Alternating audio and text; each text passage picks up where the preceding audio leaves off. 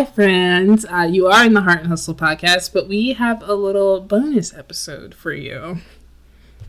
Yeah, so this is an episode that we recorded about two weeks ago. We're just bringing it to you now because there were a little bit of technical difficulties behind the scenes, but it is fantastic. It's a great episode. You're going to learn so much. We, again, have gotten a chance to dive into an industry that neither of us know anything about.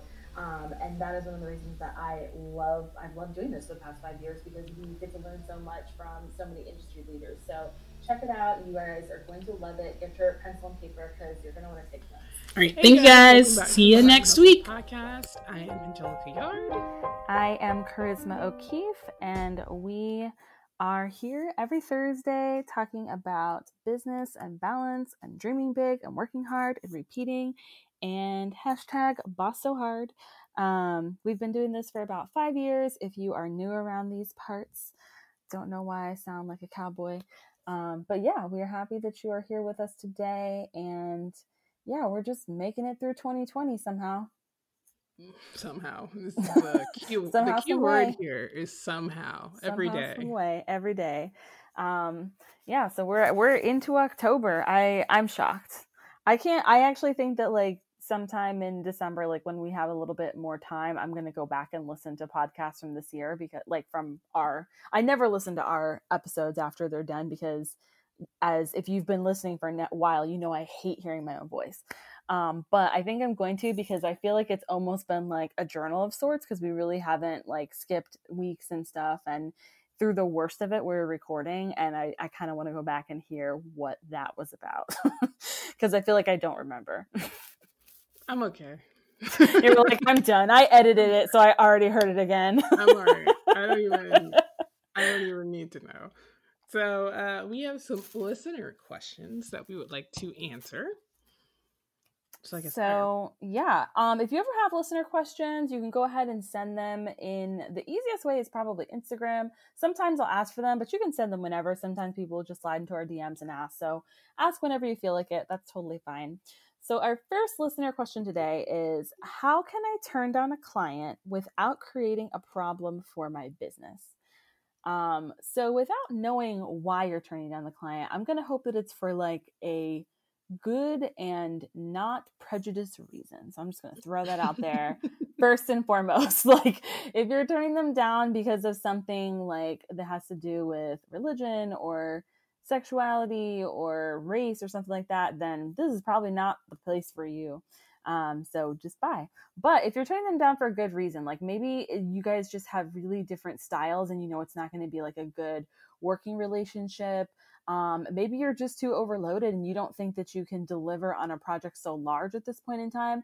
I think that honestly, the best way to do it without creating a problem for your business is to tell them the truth. Um, obviously like you can sugarcoat it if need be but let's just say that like you really like people that are very organized very on top of things and this person is like super scattered and you know you're gonna have to kind of like hound them for deadlines and stuff like that um, and that's just not your jam and how you work um, just let them know like hey actually you know right now like i'm pretty booked up and i think that our styles are really really different but I think that you would work really well with these people. And then give them like an example of some other peers that you have in your industry that you think are going to be people that are going to work better with that person. I would say that that's the best way. For me, like uh, there's times where I don't work with clients when it's just something that it's like a I don't offer because people come to me all the time and will ask me to do things that like I've never told anyone that I do or can do. Um, so I get that a lot and then also when it's just something that i know like our styles are not going to be good like for me especially when it comes to like branding clients and social media clients like i know that if they're like super corporatey it's not going to be a good fit especially by the fact that i just said corporatey. Um, so like that is somebody that i would send like your way or to bobby or like to someone else that might have some similar or overlapping services um, because I know that it's just like not going to be a good fit. Like I know my ideal client, and it's going to be like somebody that is probably either um you know like a bubbly happy type or someone who is unsure and is like kind of a little bit of a mess and is like needing kind of that extra helping hand like that is the type of client that i do like to work with um, not that I mind an organized client, but I just like people that are normally like the face of their brand, that they're very like involved in their brand, that they're probably going to be talking to their customers directly or their clients directly a lot. So that's going to be like someone who's going to be a good fit for me. And if they don't fit into that narrative, it doesn't mean that it's definitely going to be a no, but a lot of times it is because it's like, why not work with my ideal uh, client and why not send work um, to other people especially knowing that it's going to be an overall better fit for that that particular individual that client you know? So that yeah. would be my advice. I think that piggybacking off what you just said that was going to be my thing. Have a referral list and refer them to someone else. If they're a terrible person then pretend that no one exists just no one no, no one, one exists no one exists i don't have anyone that can assist with you but i wish you best on your endeavors and keep it moving. Yeah, and I think in a lot of times, like I know at least in the photography industry, there are people that you know just really need work, um, and so they'll sit like sometimes you can go into a group where maybe it's like we have like a local Orlando photography group, and people will go in there and say like, hey. This is like what the person wrote in this email. They do seem kind of difficult.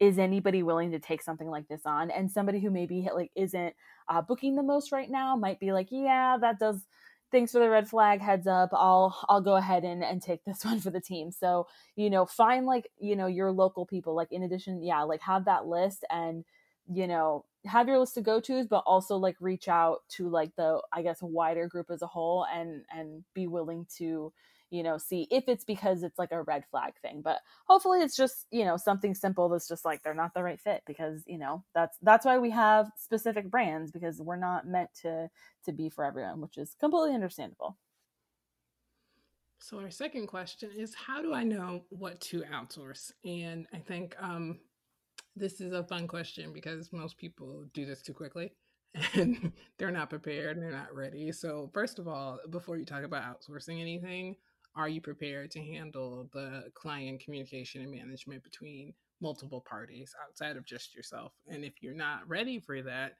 and it's going to falter your communication with the client who's ordering a service from you, then you're not ready. Um, if you are ready, you're excited, you're ready to go. One thing I would look at more than anything is look at financially, are you in a place where you can outsource? Because a lot of people look to hire people to outsource things who whose rates are very similar and when you don't want, that's how you lose money. Um, if you're going to hire someone and outsource to someone you typically would outsource to somebody whose rates are a little bit lower than yours just because you want to make a profit on this aforementioned project. If you have a lot of projects coming in at a lower rate then that's not an opportunity to say hey i'm going to outsource. So if you're charging $25 an hour for projects and you have 100 people coming in, you're like, oh, I'm overwhelmed. What you need to do is raise your rates. It's not that you're overwhelmed because you're so booked and busy, it's because you're cheap. Uh, you know, and that's just the reality of it. And it doesn't matter how much you so if you outsource somebody who's making to charge you twenty dollars an hour, now you're only making five dollars, you know, an hour off of that project. It doesn't make sense. So your money, your rate, your you know, your your whole financial situation is is not working out. So that's one red flag. Uh, but if you are at a place where you are ready to genuinely outsource, uh, what to outsource is the thing that you spend the least amount of time on a lot of times, but is takes up a large percentage of your business. So anything that's kind of that can be automated but has not been automated, or you would like to automate but in a process where you have a personal touch. A lot of times I always say admin work because that typically falls in that category. Most people don't like to do the admin work, especially creative entrepreneurs. I would 100% outsource those things first to like a virtual assistant or an admin assistant, an executive assistant, whatever the title is that you so choose, your editor. A lot of times for photography work, that may be a thing that's cumbersome for you and takes up a lot of time, but is not the majority of what why people but you know what i mean like it's not a signature style that you so have so much that you can't outsource it out to someone else who has a similar style of editing so those types of things just figure out the thing that you that's becoming a bane to you that you don't like like uh you know as a full service kind of branding studio we don't do 100 like we don't write any copy. We're always going to outsource copy. I don't want to write copy. I have no interest in writing copy. It's not fun for me. Um, so that type of thing. Just understanding what is a part of your business and a part of your process but it's something that would take you too much time would be my advice to kind of look at what you're trying to outsource. Yeah i completely agree. Like pretty much looking at your time your finances you know those are going to be those top um, things to check when you're thinking of outsourcing, I think that if you have both of those like in your favor and everything is lined up, also like what you like and dislike and what you want to spend your time on can be, you know, a thing. I know when I was doing weddings full time, I was really, really over the idea of editing the um the reception. I was just like, I just don't need to edit the reception. I've edited a lot of receptions and it's a lot of kind of the same thing. And I had a very specific style. So I was able to teach um, an editor my specific style and be like, can you edit the reception in the style? But I never wanted them to edit like key moments of the day um, especially like the bride and groom portraits and pretty much the ceremony. And, you know, because I was just like, I just wanted that creative control over it. So, yeah that definitely like be be aware that like you can ask someone to do part of it and not all of it because i didn't outsource for a really long time because i was just like i can't give up creative control and then someone's like okay, well, just have them do like some of it and not all of it. And I was like, oh, that makes sense. Um, so like, you know, consider that. And same thing like with, with administration and, and things like that. Like if you're like, okay, well, you know, I kind of want to have my hand in some of the administration because maybe you just feel like you want to make sure you can do it or know what's going on or whatever. Uh, but you need a little bit of help getting it together um, then you know, kind of like look at it that way. But yeah, basically, pretty much like what, like you said, look at your time, look at your finances, and and see what you can outsource based off of those two things first. Um, but yeah, outsourcing is definitely great, especially if it gives you time, like more time in your day to have whether it be for other business or to relax or to sleep. I'm very big on sleep, as we all know. Um, to just take care of yourself, to spend with friends and loved ones, whatever it is that you want to spend your time doing. Anytime that you can get time back, like that's a non renewable resource. So I'm very big on, you know, reclaiming my time. So, uh, and our third listener question is What do I do if my spouse is not supportive of my business? How fun. That that I'll say that's wild. um okay, so this is so hard because it's like I would just again kind of like with that first question, I just want to throw out there like if you have decided like let's say that you have a mortgage and you have 5 kids and you are a lawyer and then you wake up one day and you're like I have quit law and I'm going to go sell balloons on the side of the road. So if you're in that position and your spouse isn't supportive of your business, then yeah, like you probably might want to rethink things. But if you have a solid business plan, if you're passionate about something and you've shown a skill in that area, if there's a need in your market, like if you've done your research on these things, you have a good product or a good service, and they're not being supportive, um, I don't know if I really know what to say. Like, I don't want to like tear apart someone's marriage. Uh, but the yeah. difference between you and I just now. Yeah, it's just if like, anyone's brand this podcast, yeah no i mean that's that's i mean that's that's kind of what my thought process would be is just like i don't know to me it's like my business is such a big part of my identity like being an entrepreneur is such a big part of my identity so uh, if john didn't support like me being an entrepreneur i feel like he just wouldn't support me as a person. Um, i have seen this come up unfortunately in like private entrepreneur groups and stuff um, where people have, have been in this situation a lot. And you know honestly like when they describe like i don't know what this person's situation is but when they describe their marriages like normally when we're in these groups uh, it doesn't sound gr- like a great marriage to be in. It doesn't sound like fun. Um, so i would say i guess like life is short and maybe have some conversations about what it is that you're looking to get out of this marriage and what you think a partnership should be and what they think a partnership should be and make sure that you're on the same page. Because if you're supporting their career, then I don't know why they couldn't support yours back. And I mean this in like a sustainable way because there, yeah, there's examples. But if you have a sustainable business or something that is profitable, and I'm not saying that your spouse should not support your business if it's not profitable, but a lot of the times this is what happens. Uh, if you are, uh, first of all, I'm, I'm going to be real mean and I don't care who cares. There are people who make hundreds of thousands of dollars with these types of businesses, and that's good for you. An MLM is not a business. Um, you are a part. You are not. You're an employee. You are a contractor in a larger business. So if you approach your spouse and say, "Hey, I have a great business opportunity. It costs ten thousand dollars to buy in. But once we sell it, and I invite two or three or four or five of my friends to get involved, da da da da, and then we'll be, re- you know, like that type of thing. If your spouse is questioning the validity the company and wanting information, and you can't provide the information, then you can't be upset. That's not a spouse not supporting you. That's a spouse being realistic about the financial state of your your institution. If you guys are, are married or whatever, you have a long term partnership, and you've agreed to share finances because if you haven't agreed to share finances and you guys aren't sharing finances at all so i don't i don't know why your spouse would care what you do with your money do what you want um, because that's that's also a thing not everyone shares finances in their partnerships or their or their marriages a lot of people split their money and keep it separate. But if you are in a shared situation if you have assets children things that tie you together that bind you together you just need to be on the same page about financially how things are working with your business. If you're doing well and the person you are in a relationship with or you know the person who lives in your house is being negative or doubting you or, or being uh, you know gaslighting you about things that are happening and you have people who are around you your support other support system hopefully you have one that are pointing that out to you and letting you know that you're in a situation that is possibly abusive then that's when you start to proceed and say hey we need to have a conversation about this. Let's talk to a therapist.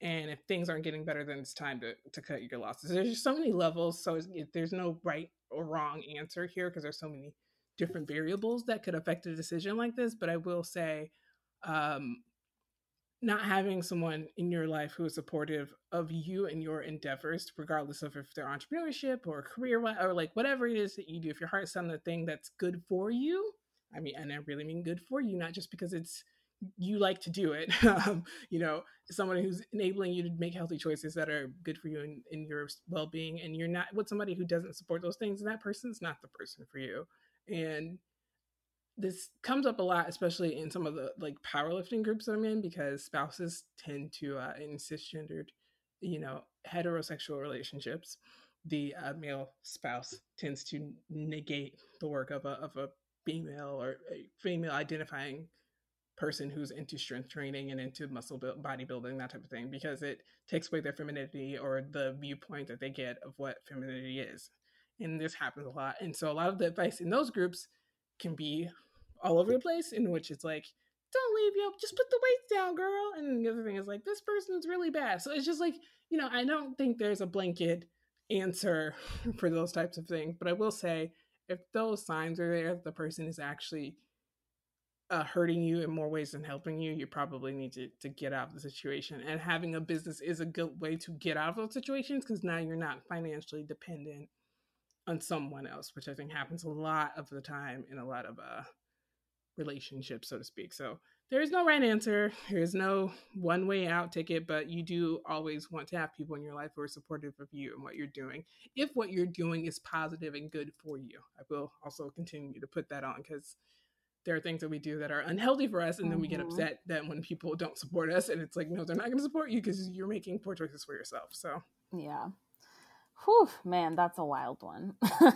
um, I just want to remind you all that we are on all of the social medias. We are on Twitter at Heart Hustle Pod. We are on Instagram and Facebook at Heart and Hustle Podcast. And also, if you feel so inclined, you can leave us a review uh, where do we even get reviews nowadays? Apple I don't Podcasts. Okay. so if you signed up to get the new iPhone 12, the four versions like were announced yesterday, you are familiar with the Apple line of products. There's no longer iTunes for podcasts. There is an app called Apple Podcasts. When you search for Heart plus sign Hustle Podcast, ours comes up. It's black and yellow, the logo. You know it. You love it. Write us a review, leave some stars, say, hey, these girls are so cool. They just told us how to like not get into destructive relationships and they're going to talk to us about like amazing beauty products in the next interview so do that thing yes um, we absolutely love those they really actually help because they help more people discover yes. the podcast and just kind of like help us cast a wider net so that we can just help more entrepreneurs and creatives and freelancers, you know, live their best life, which is why we're here every week. So we love you guys for being here all the time with us. We're really excited for you to listen to this interview uh, that we have coming up. I definitely learned a lot in it, um, and I hope you all like it. All right, enjoy. See you guys later.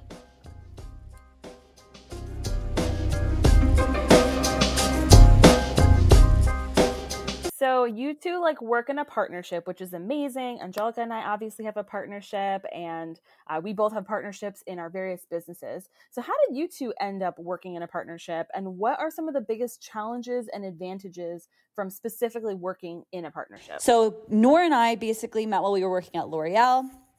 And I left, moved from Dubai and went to New York City and worked with L'Oreal for a couple of years. And when I came back, Noor and I reconnected. We were always friends and we knew we wanted to start something in the makeup industry and we wanted to create something that had impact and was meaningful to a lot of women who we saw as just underrepresented and not um, spoken to in the mainstream cosmetics market. And so we came together and we just started brainstorming ideas. And we really netted out at this amazing idea of Shade M because not only did we see that there was there were so many women in the world who are underrepresented, um, you know, ethnically diverse women with a special focus on the Muslim female population, who we saw as even more underrepresented, yet they make up um, almost every nationality in the world. If you really think about that, that's crazy. So we knew in, in focusing on this woman and helping to build a brand that spoke to so many ethnicities and, and um, nationalities around the world, we could also speak to the efficacies that all of these women wanted, which was um, clean, halal, vegan, cruelty free, better for you makeup. And so I'm we're super lucky that we came together and did this you know, because we both came from L'Oreal, it made it very easy for us to work together because we have a lot of the same understandings, education, um, and and ways of working. And since we had worked together before, it also made it a lot easier.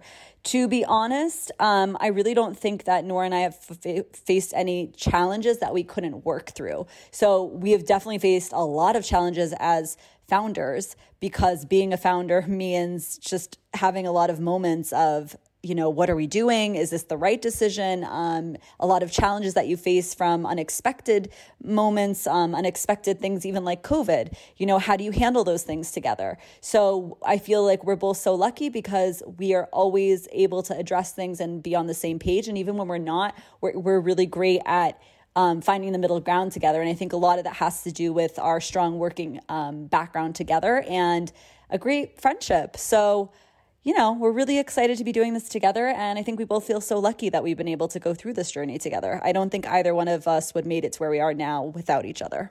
I completely agree. I, think we've we have a really healthy relationship where we're really friends and we really understand how each uh, of us think.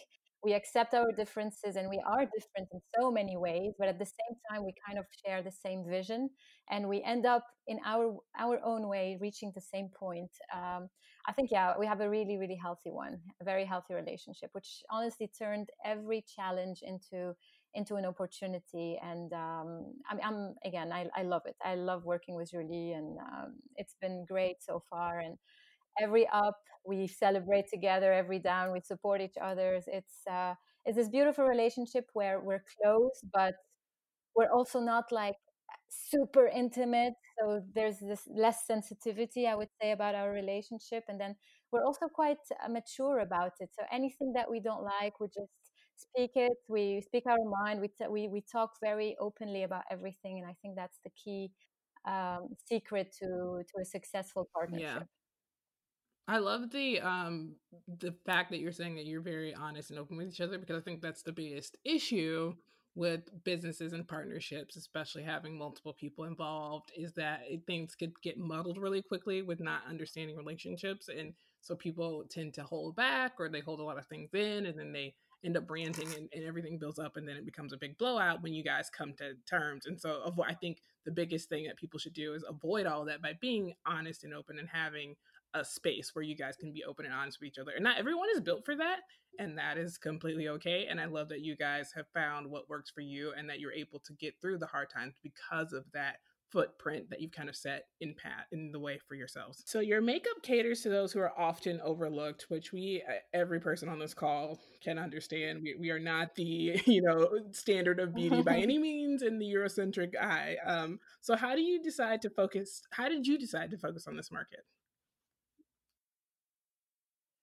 Well, basically, it was um, for us. It was really just unconceivable to to see that there's over like there's around a billion women in the world that are still misrepresented and underserved in the beauty space. And the thing is that their consumption in cosmetics is expected to reach around 95 billion dollars by 2024 so there's it's, it's a huge market. And being both from from middle eastern uh, descent like julie has mentioned we've always wondered why few brands represented women like us and so many others both in their visual identity and in their stories we really wanted to see inclusive brand that stopped stereotyping, that were more authentic, that recognized uh, our needs, uh, both in communication and ethics, and uh, and also in better for you beauty. So there was a clear gap for us when it came to the ethnic and the and the Muslim women in general. Um, and and just to put it in numbers, like the Muslim population is massive. It's around 1.8 billion in the world. It's super young, very connected, very fast growing. Um, they have this the faith still plays a big part in their consumption.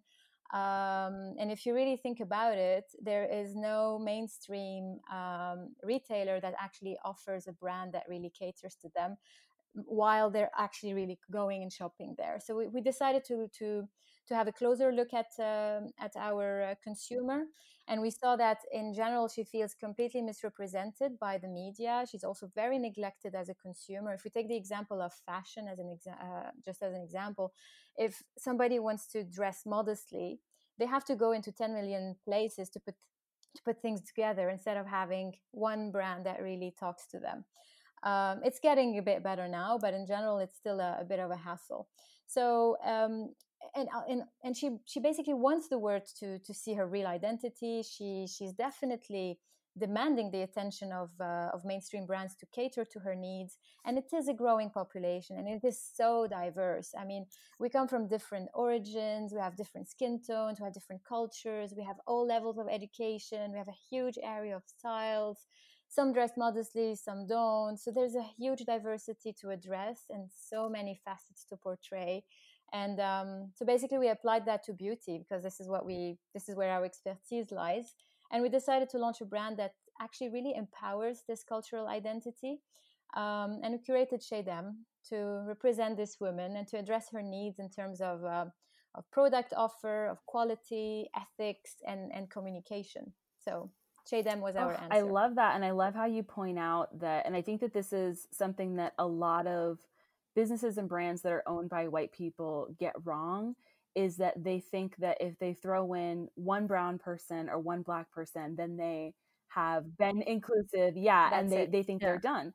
And it's like, just like you said, like there are so many different, like, we run the gambit in like personalities, in styles, and even in color, in the way that we look, in the way our hair is, you know what colors are going to complement us. Yeah. so you really can't just throw one person up and say oh well i'm done like i've done my diversity for the day. Especially when these you know same campaigns will still have you know like five six or seven white models who all look different. You get a brunette and a redhead and a blonde or like three blondes. And so you know i i love to see that diversity in different communities um, and you know you guys are catering to that which is amazing because like you said there's literally no one else in the industry doing that right now um, so that's amazing so I noticed that your makeup is free of alcohol. It's it's halal certified. It's free of animal product. It's free of animal testing, and it's even PETA approved, which is fantastic. So what made you decide to create your products that way specifically, and why was it so important to you to do so? So the reason we decided to focus on building a brand that spoke to so many different need states around the consumer towards clean, vegan, cruelty free and halal certified um, was really because we saw number one that the overall market worldwide is moving in that direction. Consumers now are so much more aware of what they are using, what's inside of their products, what's inside of their food. You know, um, we're so much more aware that everything we put on our skin is really absorbed, especially when it comes to things that you put on your lips because you're really eating all day. And whatever's on your lips is really what you're putting into your body, even more so than everywhere else on your body. Um, and so I think that overall, worldwide, people really care about what's going inside of their beauty products and they're asking and, and demanding better for you beauty. And so seeing that, we really believed that we should, number one, be halal certified, knowing that we were speaking to a global population of women who not only are underrepresented in the cosmetic space, but also underrepresented in their need state when it comes to product efficacy and um, promises. And so, in case you didn't know, halal certified literally means that we are free of um, any alcohol because there's a lot of alcohol that's used in cosmetics products that are not allowed in um, under halal, which li- literally means that your makeup products are not as drying. So we kicked off with a matte liquid lipstick called Muse, and that product is really not drying at all, even though it's a matte liquid lipstick, primarily because there's no alcohol in it. Um, the second point is that all of the products have to be certified um, halal. So, all of the ingredients that are actually used in the products, the manufacturing process has to be actually inspected. We had to send inspectors there to check to make sure that there's no chance of cross contamination. And the third really important, important part is there are a lot of ingredients that are not allowed in halal cosmetics. An example would be pork. Um, you might really be saying, well, what, what is pork used in in makeup, and that would be more along the lines of gelatin. So a lot of cosmetics products use gelatin. Um, also, really interesting are byproducts of insects. So one example of a byproduct of insect that's commonly used in makeup is something called carmine. Carmine is literally the blood of dead, dried beetles crushed up and used to make red, red pigmentation. And it's been used for centuries. It goes back all the way to the time of the um, Egyptians, and it's still being used in today's world. And so we are very much against the usage of animal products overall. And so we are not only halal certified, but we are vegan, which means that there are no animal byproducts in the cosmetics at all. Plus, we're also cruelty free. So, one thing that's really important to note is that even if a product if a brand is vegan, it does not mean it's cruelty free. When a product says that it's cruelty free and it's certified cruelty free, it means that they do not do any animal testing of products, of their products, or of the ingredients that are used in their products. So that is the same thing for us. And we went a further step and certified our brand PETA approved um, for vegan and cruelty free, which means that we genuinely have been um, audited to make sure that we are definitely adhering to those standards.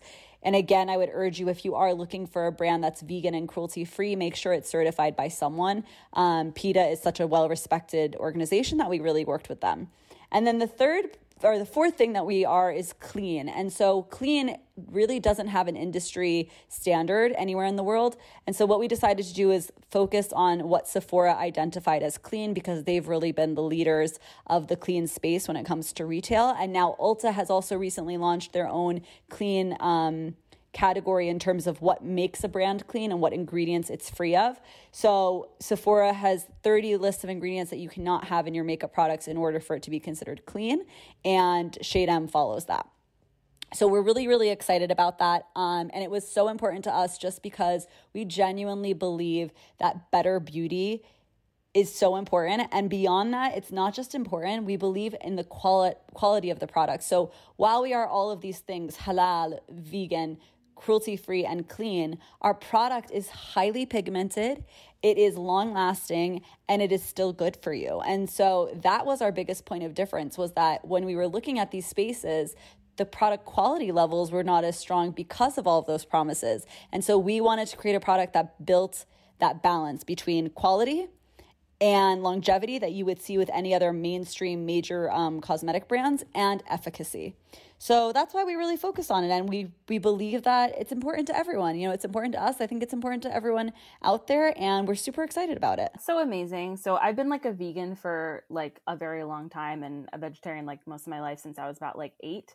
Um, and I actually got involved with PETA when I was eight. So like definitely it's always been very important to me to use products that are you know free of animal testing or animal products or by, uh, byproducts. And you know i really didn't wear makeup up until very recently because there was like nothing out there with makeup and honestly even with skincare. Like it's very very hard to find. And kind of like you said even if it says vegan on it a lot of times when you actually check and look into the company it's not cruelty free at all um, so it'll be like technically a vegan product but not actually cruelty free. So I love that you are being so uh, transparent about that and you're writing down like that's what I love is that like your website has all the very specifics on it rather than just being like clean, organic, healthy because I feel like a lot of people use those words and people kind of think like, "Oh yeah, so they've got to be doing the work. Like it's going to be fine." Um, so I love that you actually spell it out and you're just super super transparent about it because that's incredibly important. Um, we're we're so excited about it, and it's and it's something that Noor and I are genuinely both so passionate about. So so we're happy that we're so happy to find other people who are passionate about the same way we are.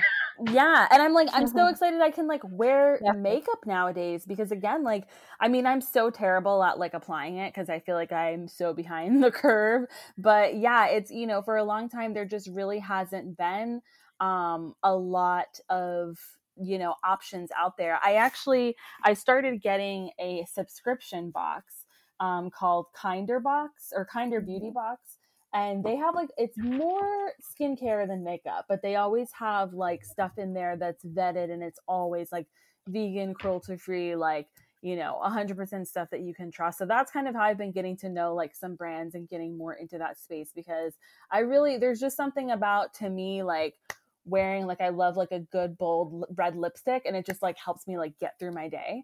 Um mm-hmm. so yeah, so I love that you know brands are actually starting to pay attention to that. So I I thank you both r- really truly for, you know, paving the way and and doing that work. Amazing. We're excited. Thank you. Yeah, very excited. No, this is I've learned so much as someone who wears zero makeup during this podcast. I'm, I'm like, tell me all of the things we definitely made it so that I can shop for people like my friend Charisma who need yes. these things. So I yes. appreciate you doing that, but also because yeah. our um, area is evolving and changing. We actually have a really large halal community right near us, like very close by.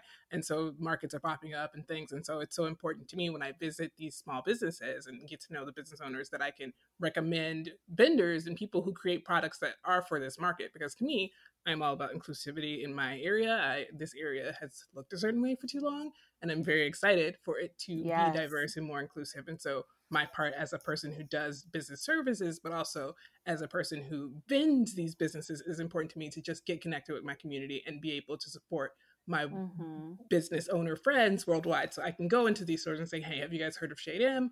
Please put this in your store. These women are amazing. They're really working hard, et cetera, et cetera." So I think it's very important for all people to know about businesses for all people because even if it doesn't in, affect you personally, it affects somebody you love and care about, and you should mm-hmm. be able to mm-hmm. share that knowledge with the people around you. So, totally yeah, for, for that. Sure. We're and we're totally about you celebrating it and sharing it, and um, and also just like a more inclusive nature across the board. So we love that you're also so that you're pioneering that and passionate about in your own local space because I think that that's where it starts. You know. Yeah. Oh, for sure. There's like a, a little like little market, like a little store, little food place that just opened up across from us right at the begin like the beginning of the year. And um in a space that used to like there's just Starbucks and, and you know big box brands that are near them. And we were like day one customers there talking to the family, family owned obviously.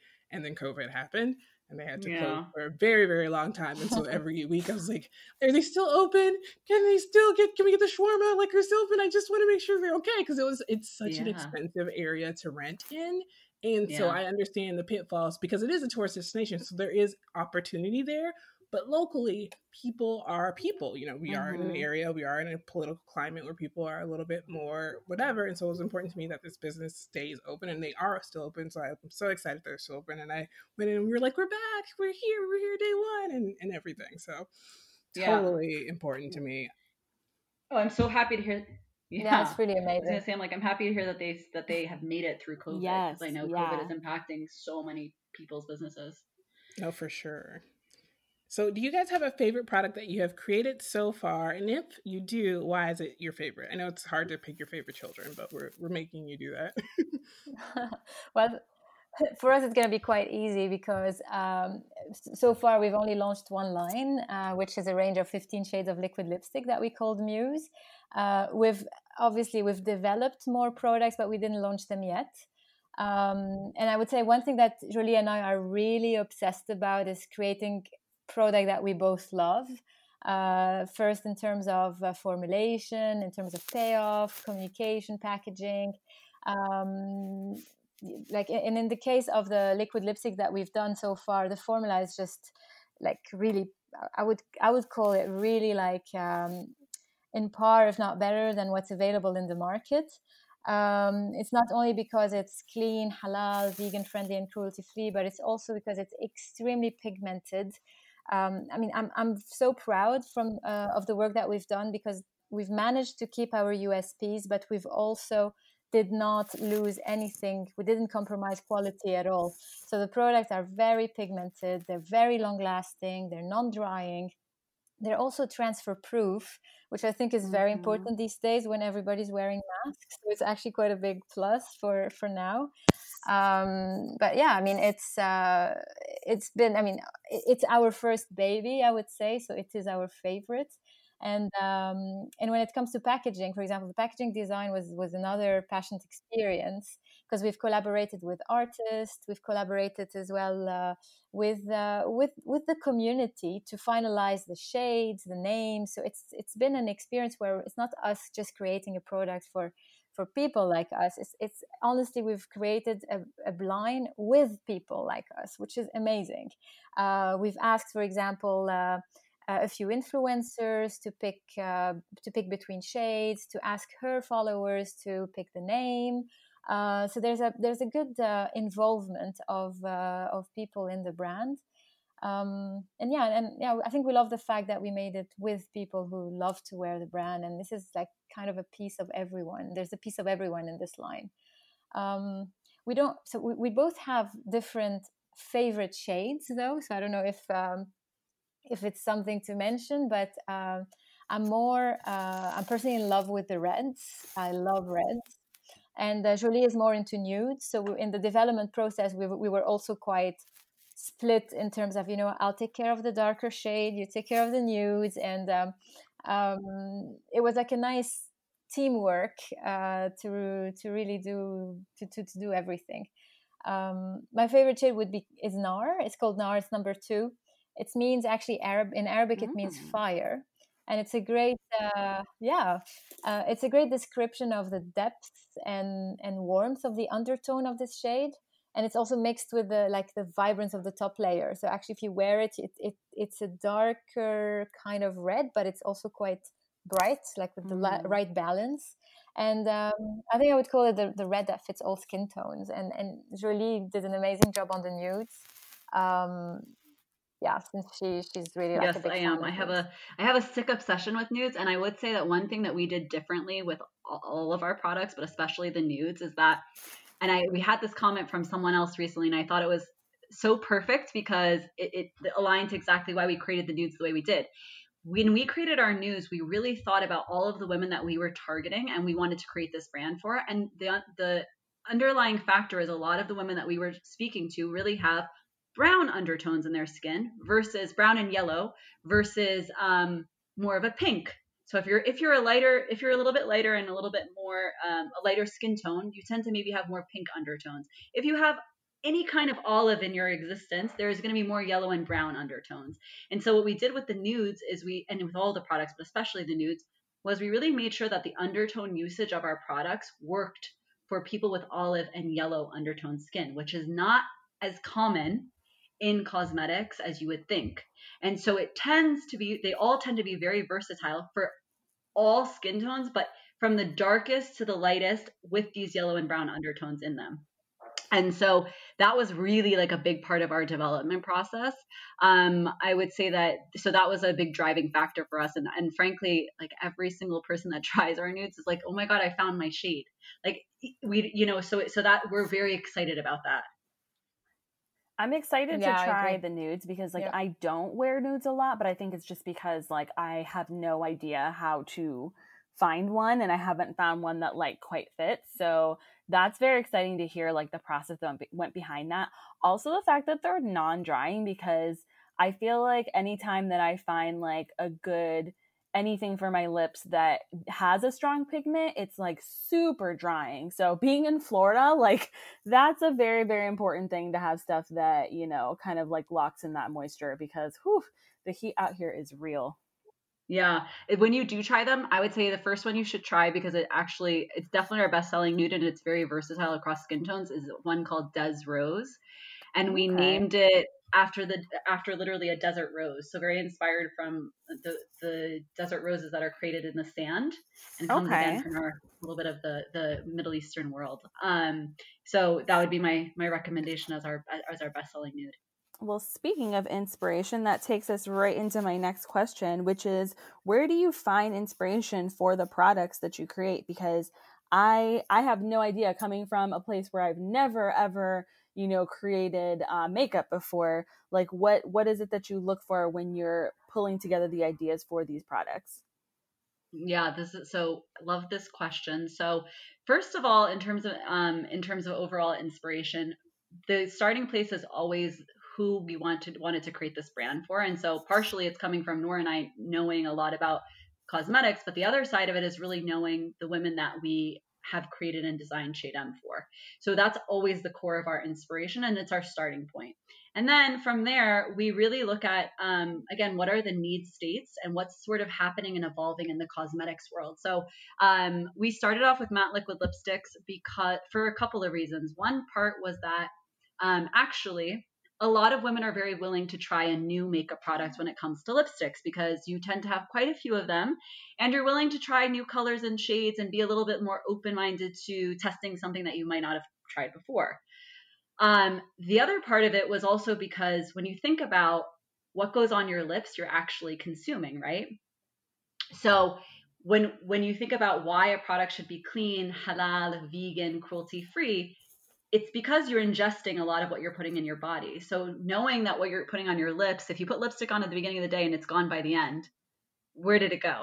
It's coming off maybe on some of the things that you're touching with your lips, but a lot of it is going inside of your mouth as you're eating, as you're drinking. And so going back to this idea of better for you beauty and making sure that what you're eating and consuming is actually better for you this is why we really wanted to start with lipsticks as well. So that was our that was our initial driving force for kicking off with matte liquid lipsticks. Um, the other the other products as we develop we we definitely are looking at um, multi-usage products because we know that everyone wants to have better quality products in their bag that they can use across their face versus only in one area of their face. So that's been something that we're really working on as well and we're really excited about. But I would also say the other arm of that is polling people. So, you know, we work a lot with the community that we've built on our social media platforms. We're constantly asking women what are and asking the women and men who engage our social media platforms like what are you looking for testing out new products as we come up with them and saying hey like would this be something you're excited about? What colors would you like to see? You know um, is there something you feel like this, there's just not enough of available to you right now? Like tell us what it is. And so really using our our our community to hear their needs and to reflect those. I think that's so important because one, I think understanding the process behind that things aren't just like pretty and it's easy to do sometimes when people going into our next question soon when people want to get into an industry they see it seems so easy on face value especially with social media and there's not a lot of talk about the the process that goes behind the thinking that goes behind things and so i like interviews and having these podcasts and in-depth you know and documentaries with people who are in different industries that way i can understand the thinking behind it because there is so much involved and it's not just waking up one day and now you've created like 12 different matte lipstick like that didn't happen. You know what i mean? Like it was it was a lot of work. And so uh, being able to share that with our listeners is helpful because there are people who do want to try different things but i think it's important for every and we try to do a range of businesses so that people can understand that there is a lot of thinking behind each individual company. And so there is no like oversaturation in the market to me i just i, I kind of hate that word like i'm like i don't want to talk about it i plug my ears if you have a good idea if you're into it if you're inspired by something start the thing and do the thing like don't let the noise mm-hmm. of the world mm-hmm. drown you out from starting the thing that you are passionate about doing agreed so, what advice do you have for people who are looking to break into the beauty industry, especially as, like I said before, people are consistently like, "Don't do it; it's oversaturated, it's so hard, etc., etc." well, the, the, reality is okay, I know you're, you're not a big fan of the word saturated, but the, the, the space is extremely saturated it's extremely competitive but it's also like extremely agile like so i agree if you do have the passion and if you have if you go into a space that you feel there's a gap if you have a real competitive advantage in terms of product offer, in terms of communication, if you can spark uh, something in your consumers and your retailers and your investors, just do it. If you feel there's there's a gap, then fulfill it. But if you just want to start a makeup brand because you like makeup, it's going to be a really tough. Uh, even if you're passionate about it, you have to also be realistic of the environment and of um, the million brands that already exist. You really need to find a niche, and then you really have to tackle it. Um, this um, this is this would be basically the first thing to look at. Um, the second thing is once you've found the sweet spot, um, I would say our advice would be to make sure that your communication is not only like brand centric or consumer centric, but also like add to it this, um, I would say maybe human centric approach um, like to consider the, every person as a as a person as a whole and not just as a makeup consumer. So when it comes to the discussion that you're having with them on social media etc it's not just about tutorials and how to apply this and look at this product and blah blah it's also about okay what do you guys do what is your uh, uh like different moments of their of their lifestyle um, important moments in the in their lives having i don't know it could be having a baby it could be a celebration of um, of any um, uh, I don't know, any kind of kind of holidays. It, it, it has to be more personal and it has to be considering every person as a whole and not just as a consumer. Um, so yeah, and, and that would be the second advice. And then last but not least is it's, I mean, it's something that's very uh, appropriate to the current uh, environment, which is like, like make sure that your timing is right.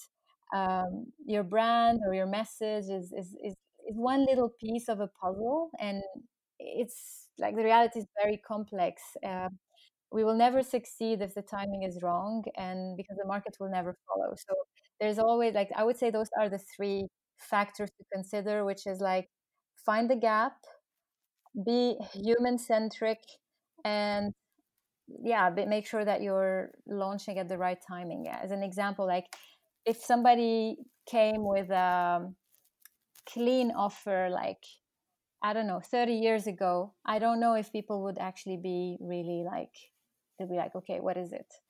Not sure if they will care. Maybe they would, but maybe they won't. Um, so there's always about something about, okay, what is the market ready for in terms of messages? That would be. Yeah, it, I completely I agree. Like, I'm always, because, you know, I work with a lot of like young and and or new business owners and i'm always telling them like look for the need in the market like look for what it is that people need yeah or where that demand is because that's where you're going to have a better chance of striking gold um, so yeah even in an oversaturated market if there's a lot of people that are demanding a specific type of product or specific type of service if you have a lot of people wanting that, then getting into that market could still mean success for you, especially if you position your brand right and offer something that no one else is offering. You're going to be, yeah, putting yourself in a really 100%. good position. So, when it, yeah. it comes to the yeah. future of your business and what you guys have going on next, what sort of things are you looking forward to? I know you just launched like the one line so far because you guys have just um, started this year. So, what are you looking forward to most um, when it comes to the future? And where can our listeners follow along and learn more about your business?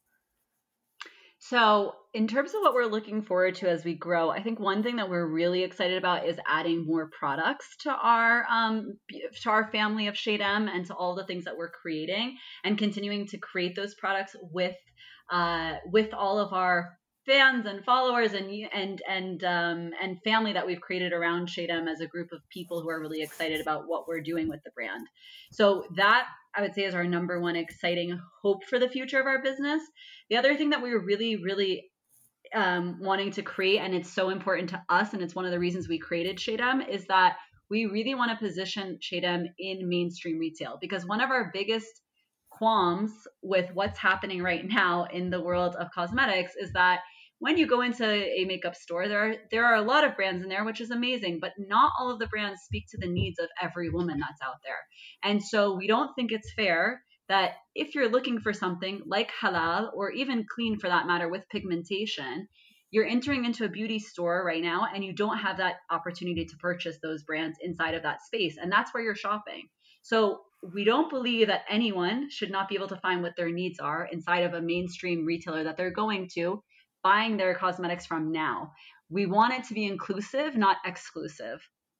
And so that's really a huge part of what we're trying to drive because inclusivity isn't just about representation within a brand, um, visual identity, product efficacy. It's also about availability where everyone else shops. And if it's not there, then are you really being inclusive as a retailer and as a community space to these women?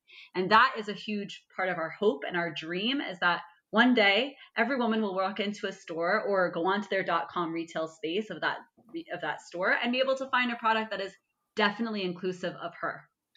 Um, and then I would say uh, the last thing is really just um, continuing to to grow and to build a community of women and men for that matter who feel like they are represented and who we continue to speak to through um, through our social platforms through our through our website and through any other um, events and experiences that we're able to create with the brand. And so to add to your question of where can they follow our journey and be part of it we would love it if everyone followed us on instagram which is where we're the most active in terms of our product development and building of our community and our we're at shade beauty and we also have a TikTok account. So if you're excited by that, it's also at Shade M Beauty. Um, and then, of course, we also have YouTube and Facebook, which you can tap into. Everything is at Shade M Beauty. And we would love it if you continue the journey with us and help us to grow and give us your feedback and thoughts and comments because that is really how we believe a brand is built in today's time. It's not about just Noor and I and what our, our view and mission is, it's about what all of your wants and desires are. I love that so much. And I would I would add one thing, which is basically if they want to see the full range of the products, they can visit the website, which is www.shadembeauty.com.